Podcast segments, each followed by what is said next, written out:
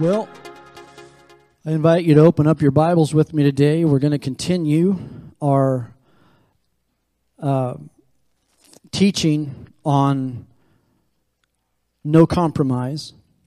And as you turn today, turn in your Bibles to the book of Daniel, chapter 3. And while you turn there, I want to tell you about a married couple very early in their marriage Tom was his name, and he was married to his wife. They loved each other dearly.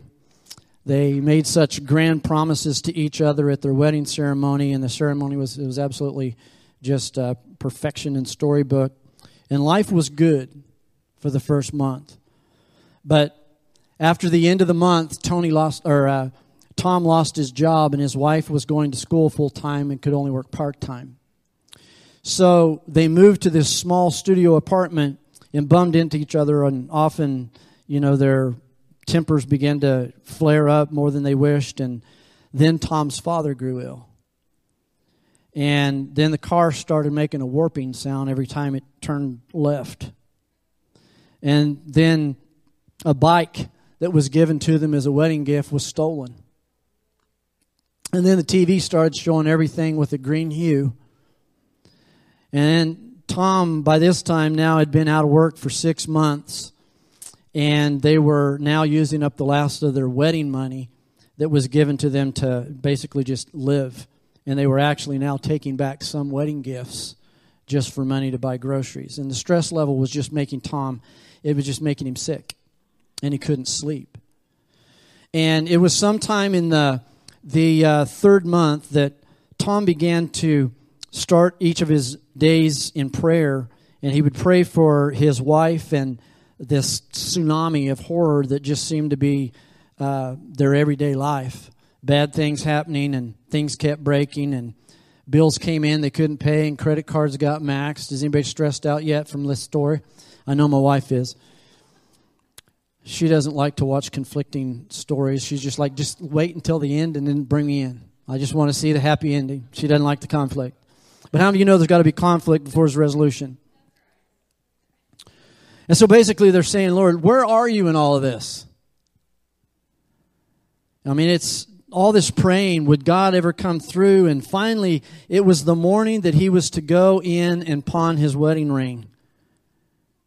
That he knelt beside his bed and he felt like he had a choice. He was like, you know, do I pray once more or do I give up? Would I just let out a curse at God and forget my faith and, and just go do something different? Or would he stick with his faith? What would he do? Well, he prayed and he got up and he went to the temp agency. And that day, he gets a job. He gets a job at a cell phone company, and he's so happy the first day he arrives, and he knew that he'd be getting a steady paycheck finally. Things were looking up, and, and he felt God blessing him. Everybody go, uh oh. And he ended up working in this call center helping to activate phones.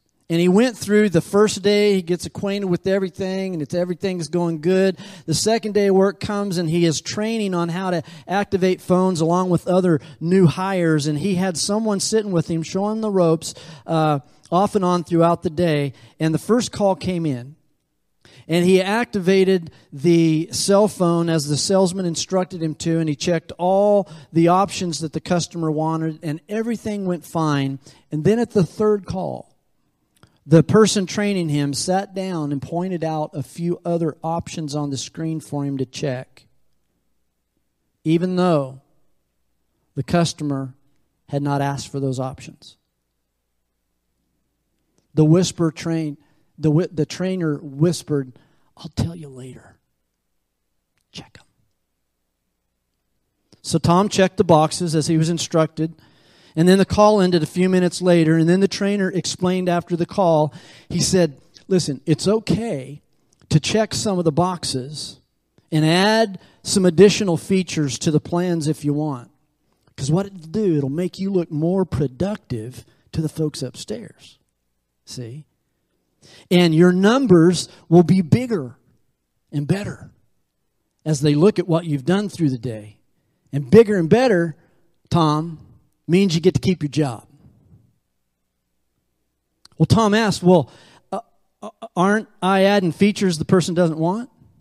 That the person hasn't ordered? and the person doesn't want to pay for? Why would I do that? The trainer said, Yes, but everyone does it. The customer gets their bill. Here's what will happen they'll get their bill and then just call in and take off when they notice that these things have been added. But if they don't call in and they don't look at their bill, then the company makes money, man. It's how it's done. Everyone does it. If you want to keep your job, you'll need to do this. And then the trainer stepped away to help another new employee. Tom sat down at his desk. He's stunned. He was just trained that he would need to cheat people in order to keep this new job that he desperately needed. And he just shook his head. And about that time, another call came in for him to help with. What would he do? Book of Daniel, chapter 3. In this book, you're going to see a king by the name of Nebuchadnezzar, one of the most vicious kings in the history of our world, who built the most powerful nation in the world at that time by ruthlessly, his, this was what he did. He ruthlessly attacked neighboring countries and he took them over by force. Look at verses 1 through 7. Again, Daniel chapter 3. I want to welcome all of you that are in this service today and those also joining us online. The Bible says Nebuchadnezzar, the king, made an image of gold, the height of which was 60 cubits, and its width 6 cubits, which is 90 feet tall and 9 feet wide. And he set it up on the plain of Dura in the province of Babylon. Then Nebuchadnezzar the king sent word to assemble the satraps, the prefects, and the governors, the counselors, the treasurers, the judges, the magistrates, and all the rulers of the provinces to come to the dedication of the image that Nebuchadnezzar the king had set up. Then the satraps, the prefects, the governors, the counselors, the treasurers, the judges, the magistrates, and all the rulers of the provinces were assembled for the dedication of the image that Nebuchadnezzar the king had set up. And they stood before the image that Nebuchadnezzar had set up. Then the herald loudly proclaimed, To you the command is given, O peoples, nations, and men of every language, that at the moment you hear the sound of the horn, flute, lyre, trigon, psaltery, bagpipe, and all kinds of music, you're to fall down and worship the golden image that Nebuchadnezzar the king has set up. But whoever does not fall down and worship shall immediately be cast into the midst of a furnace of blazing fire Therefore, at that time, when all the peoples heard the sound of the horn, flute, lyre, trigon, psaltery, bagpipe, and all kinds of music, all the peoples, nations, and men of every language fell down and worshiped the golden image that Nebuchadnezzar the king had set up. Now, notice here in verse 1 that there is a noticeable similarity between the image of gold that Nebuchadnezzar made with the dream that he had just had, we looked at last week in chapter 2. Very similar. It seems deliberate. You remember last week, it was the head and shoulders that was gold. Then it was silver. Then it was bronze. Then it was iron. Then it was iron mixed with clay. He made the whole thing gold, as if to say, Mm-mm, my kingdom's going to last. So he's made this image in very, very similar shape. It's 90 feet tall, it's 9 feet wide, it's in the plain of Dura where he built it. And on the plains of Dura, today, there stands a rect- rectilinear mound that is about 20 feet high and an exact square of about 46 feet at the base, resembling the pedestal of a colossal statue. And it's interesting to know that this area of Babylon has been excavated about 50 miles southwest of Baghdad, Iraq. When Saddam Hussein was alive, he was rebuilding Babylon. And he deliberately, you can research this, he deliberately patterned his political career after the life of none other than King Nebuchadnezzar. He redug the moat that encircled Babylon's ancient walls. He rebuilt the palace of Nebuchadnezzar. He re erected the Ishtar Gate. His future plans included a full scale reconstruction of the Tower of Babel. And he was also an enemy of Israel, the people of God. In verses 2 and 3, all of Babylon's dignitaries gather at this dedication of the image. Then I want you to notice something that happens. Uh, we know that they may not have had um, newspapers or televisions or Facebook or social media, but they had heralds. Notice this that the media of that day, which is the herald, gets the message out to everyone what the king wants done. So we have here a mandate from the king that most certainly violates the consciences of God's people. And we also have here an accompanying consequence to whoever will not follow the king's mandate. That consequence is to be thrown into a fiery furnace and burned to death. Are you with me? Now, that's a pretty powerful, persuasive punishment for not doing what the king wants done, wouldn't you say? Now, notice what happens in verse 7. Therefore, at that time, when all the peoples heard the sound of the horn, the flute, the lyre, the trigon, the psaltery, the bagpipe, and all kinds of music, all the peoples, nations, and men of every language fell down and worshiped the gold image that Nebuchadnezzar the king had set up. The crowd, say the crowd. The crowd fall in line and obey Nebuchadnezzar's command. But it's easy to follow the crowd, isn't it? Boy, isn't it easy? Just fall in line. You don't have to think. All you have to do is follow. It's easy to follow the crowd. But it takes courage not to compromise your values, your beliefs, your faith. Come on, somebody. It takes courage. Notice when all the people heard the sound of the music. Nebuchadnezzar's great idolatry was accompanied by music, all kinds of well produced music. Let me just tell you right now the devil knows the power of music. He used to lead it in heaven. Check it out in Ezekiel 28 13. It actually says his instruments were built in him. His tambourines and flutes were built in him on the day in which he was created. And the devil moved on certain Chaldeans to come, come forward and tattletale on Shadrach, Meshach, and Abednego. They're jealous and envious of their promotion and their success. And folks, listen to me. The devil always has people around like that to do his bidding. He always has people who will accuse the righteous because that's what Satan is. He's the accuser of the brethren who accuses you before God day and night.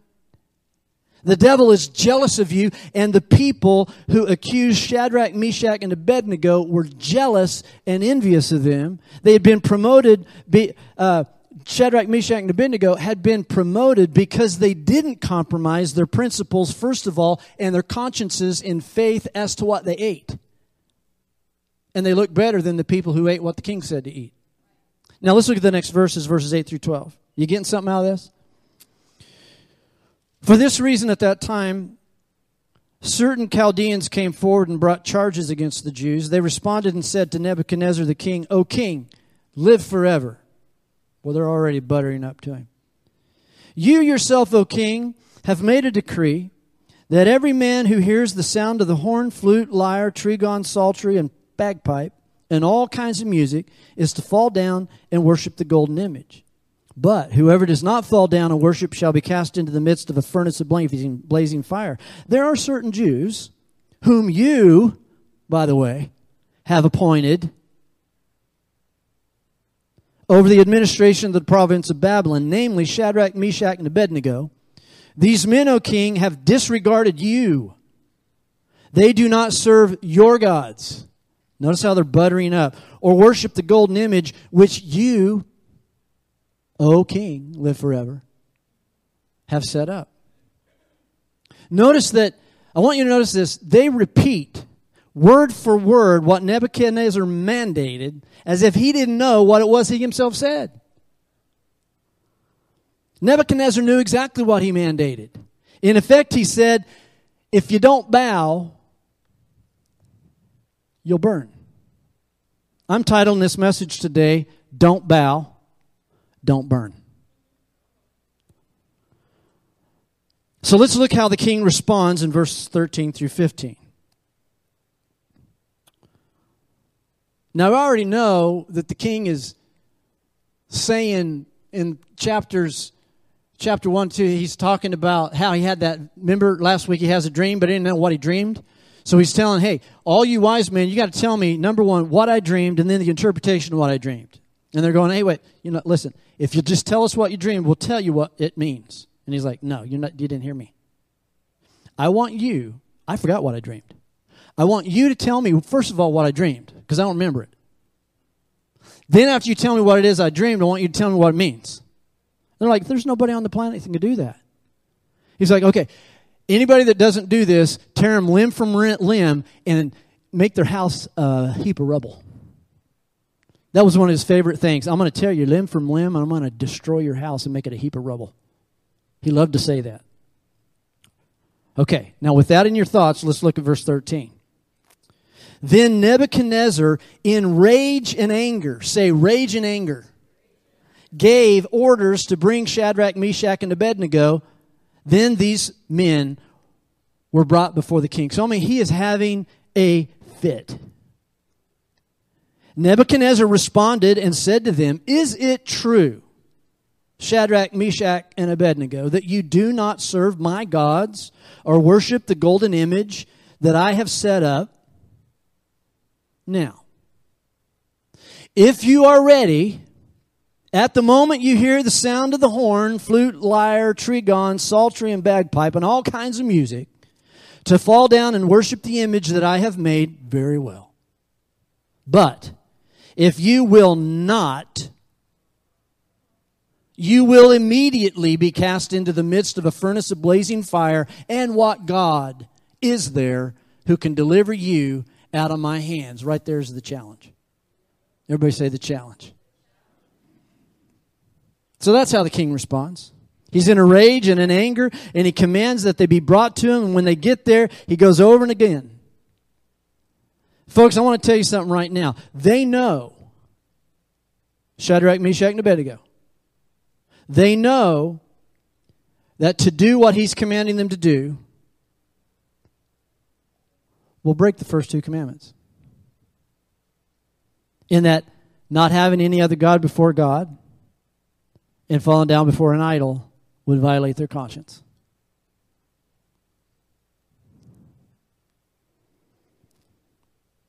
Can I just hear an amen? Folks, I'm going to just say something. There are times when Christians have to disobey the law of the land when it goes against what is being commanded by God. There are times, in the words of the Apostle Peter, that we must obey God rather than men. They said, Shut up about preaching the gospel. And Peter said, You know what? Whether it's right to obey man or God, you guys be the judge. But you know what? As for us, we're going to keep on doing what we've been called to do. You want to throw us in jail? Throw us in jail. But you know what? Jail couldn't even keep them dudes in. They just kept having angels open up the doors. Just thought I'd tell you that. The interesting thing, church, listen to this, about this chapter is that it's not just history.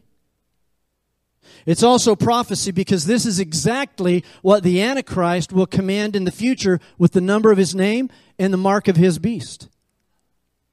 If you don't receive the number of his name or the mark of the beast, you will not buy, you will neither sell. You won't eat.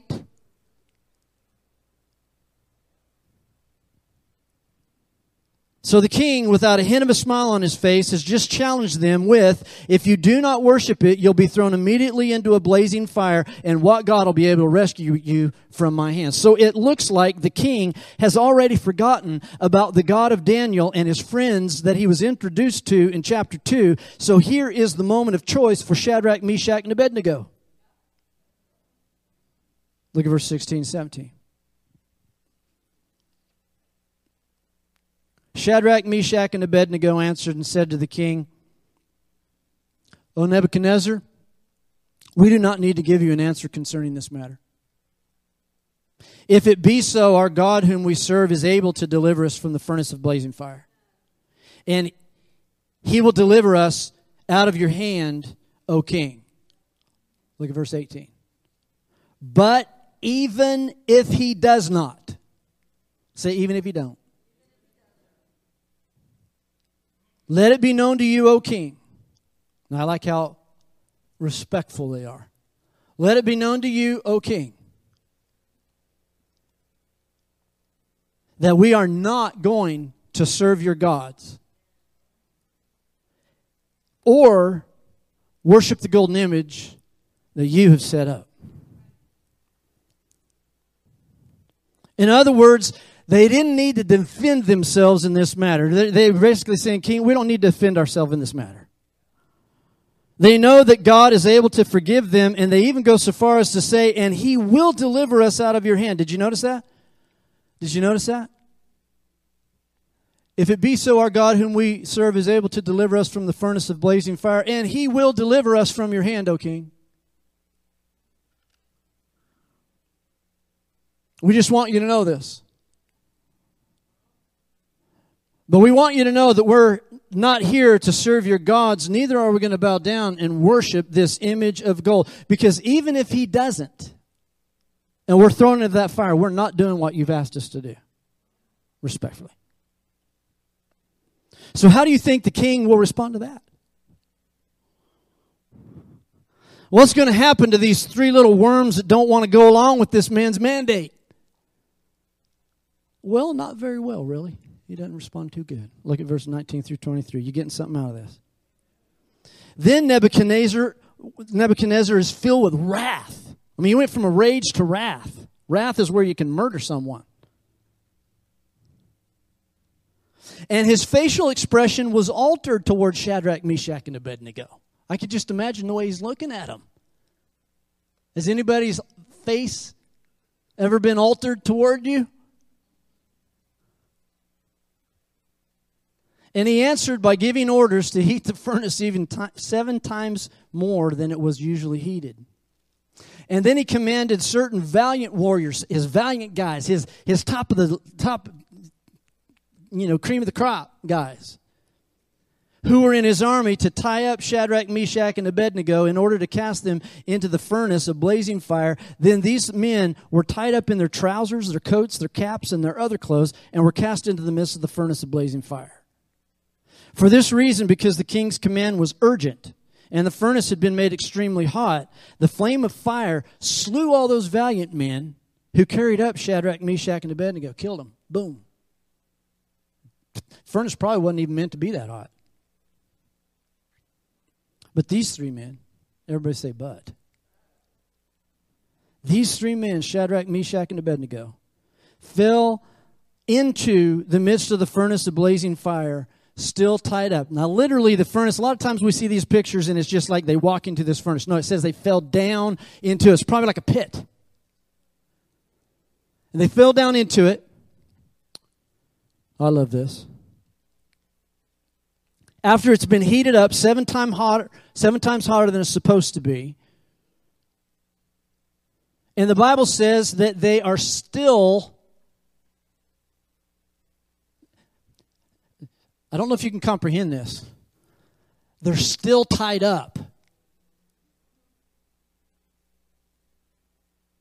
It just made crispy critters out of human beings, but they're still tied up. As if God has given the rope supernatural strength to stay tied. Because He's got something He's going to fix to do so you can see it happen.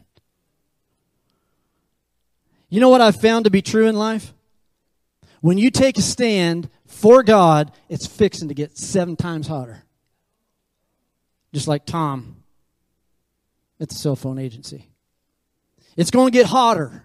Look at your neighbor and say, Stand up for God, and it's going to get hotter.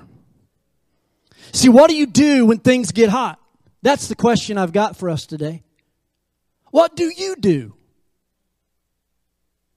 when things get hot for you?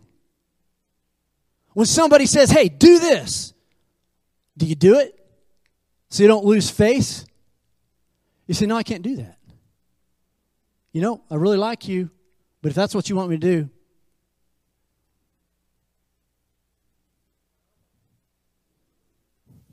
that's what my daughter would do. I'm out.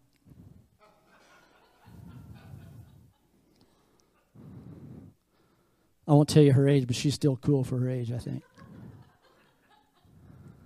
Now, now, now, walk with me on this. I want you to think about the prayer team. If we'd call up the prayer team and say, hey, listen, man, Shadrach, Meshach, and Abednego, man, they tied them up, they throw them in the furnace, and they increased the heat seven times.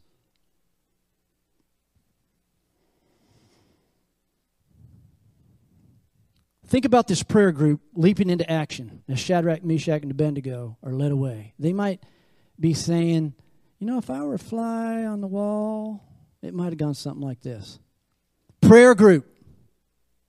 Oh Lord, we ask you to change Nebuchadnezzar's heart in Jesus' name. God, no. Prayer group. Oh Lord, don't don't let your faithful servants be thrown into the fire. Please think of their families. God says, I want them thrown in the fire. What? Oh Lord, they're getting close. Um, I command the flames to be gone in the name of Jesus. God, my child, it is my will, it is my desire that they go through the flames. I have something for them you don't know anything about. But the only way they can get it is going to in the fire.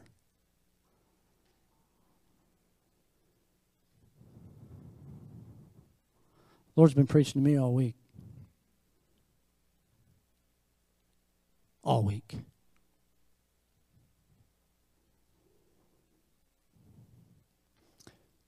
If you think about it, probably 95% of our prayer life is spent telling God what He should do.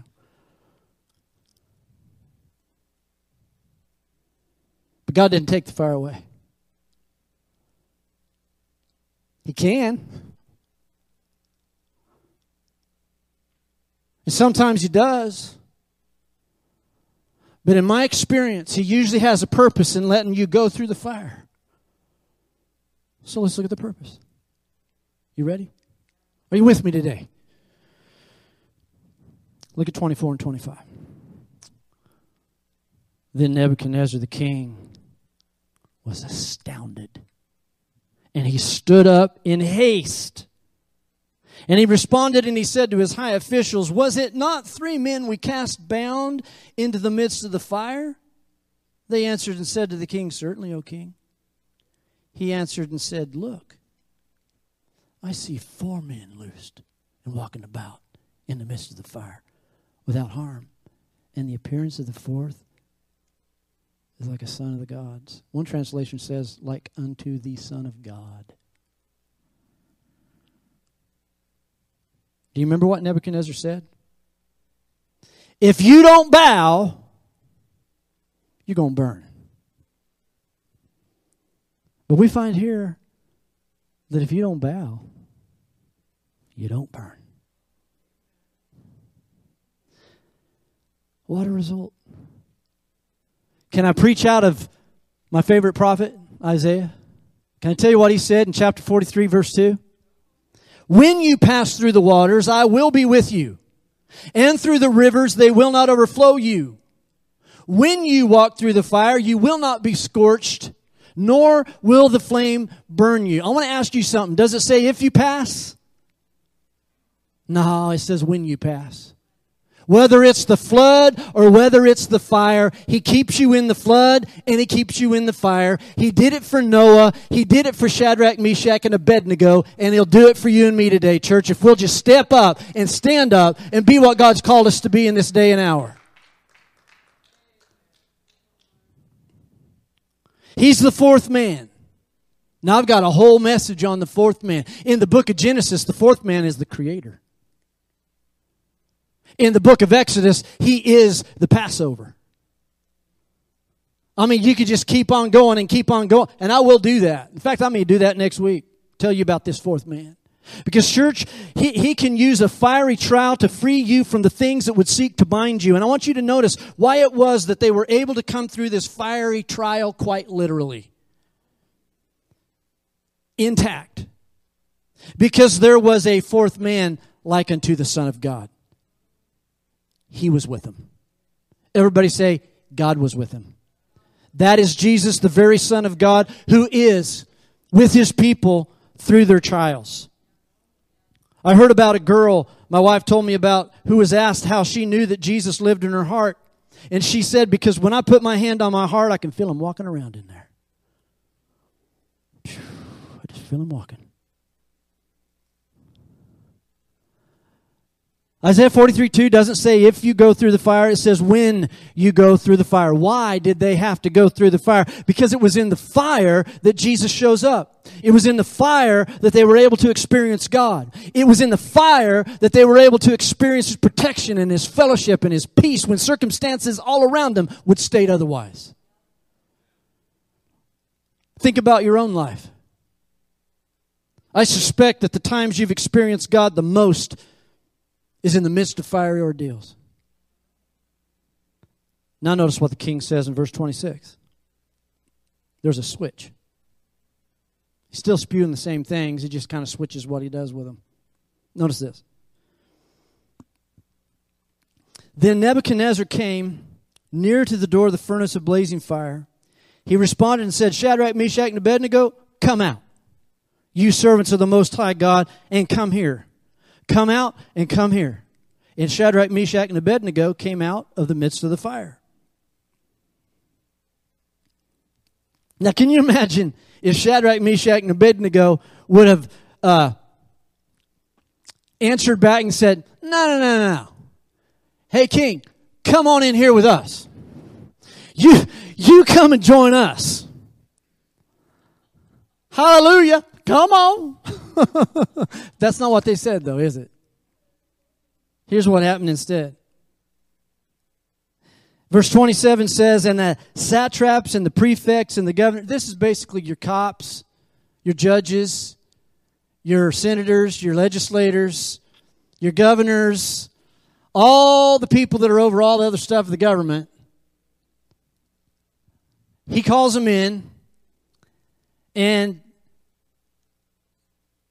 they gather around and they saw in regard to these men he's like hey guys come and look at this. That the fire had no effect say no effect on their bodies nor was the hair of their head singed nor were their trousers damaged.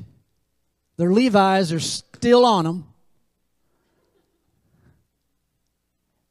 nor had the smell of fire even come on them.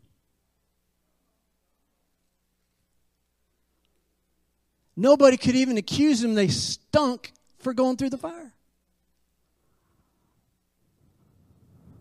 Their enemies got to see firsthand the power of God. They saw the fire hadn't harmed them in any way. They didn't bow and they didn't burn, but not only that, they didn't even smell like it.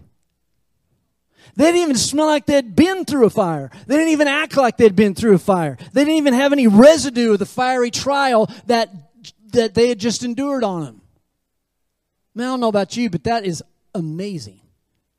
And I love the ending because the devil and the envious, jealous enemies get to be put in their places by the very tyrant who made the mandate. Here it is verses 28 through 30. This is where Nebuchadnezzar twists what he his favorite saying is, and now he puts it on God's enemies. Look at this. Nebuchadnezzar responded and said, Blessed be the God of Shadrach, Meshach, and Abednego, who has sent his angel and delivered his servants, who put their trust in him, violating the king's command, and yielded up their bodies so as not to serve or worship any God except their own God. Therefore, I make a decree that any people, nation, or tongue that speaks anything offensive against the God of Shadrach, Meshach, and Abednego, here it comes, shall be torn limb from limb and their houses reduced to a rubbish heap, inasmuch as there's no other God who's able to deliver in this way. Hallelujah. And the king caused Shadrach, Meshach, and Abednego to prosper in the province of Babylon. Now, Nebuchadnezzar is obviously and rightfully blown away. Probably couldn't believe his eyes, but one thing he knew for sure it was the God of Shadrach, Meshach, and Abednego that did this. And he's unlike any other God he had ever come across before. So here we see Nebuchadnezzar blessing God and reversing his own curse and he goes back to his own favorite saying and says, Hey, if you don't want to, if you say anything bad about Shadrach, Meshach, and Abednego, God, I'm going to tear you limb from limb and I'm going to make your house a pile of trash, old buddy. But I love the last verse. Because this is the last thing that happens. And it'll happen in your life too if you'll just do this he promotes the very ones that violated his mandate.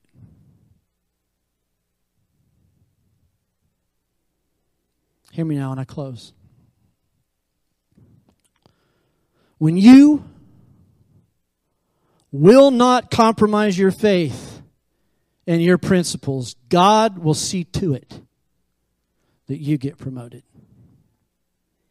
Some way and somehow you will be promoted. And even if it doesn't come right away, there's just some on the inside of you. It just feels good for doing what's right. Amen. Hear me this morning. Whatever you compromise to keep, you will lose. Whatever you compromise to keep.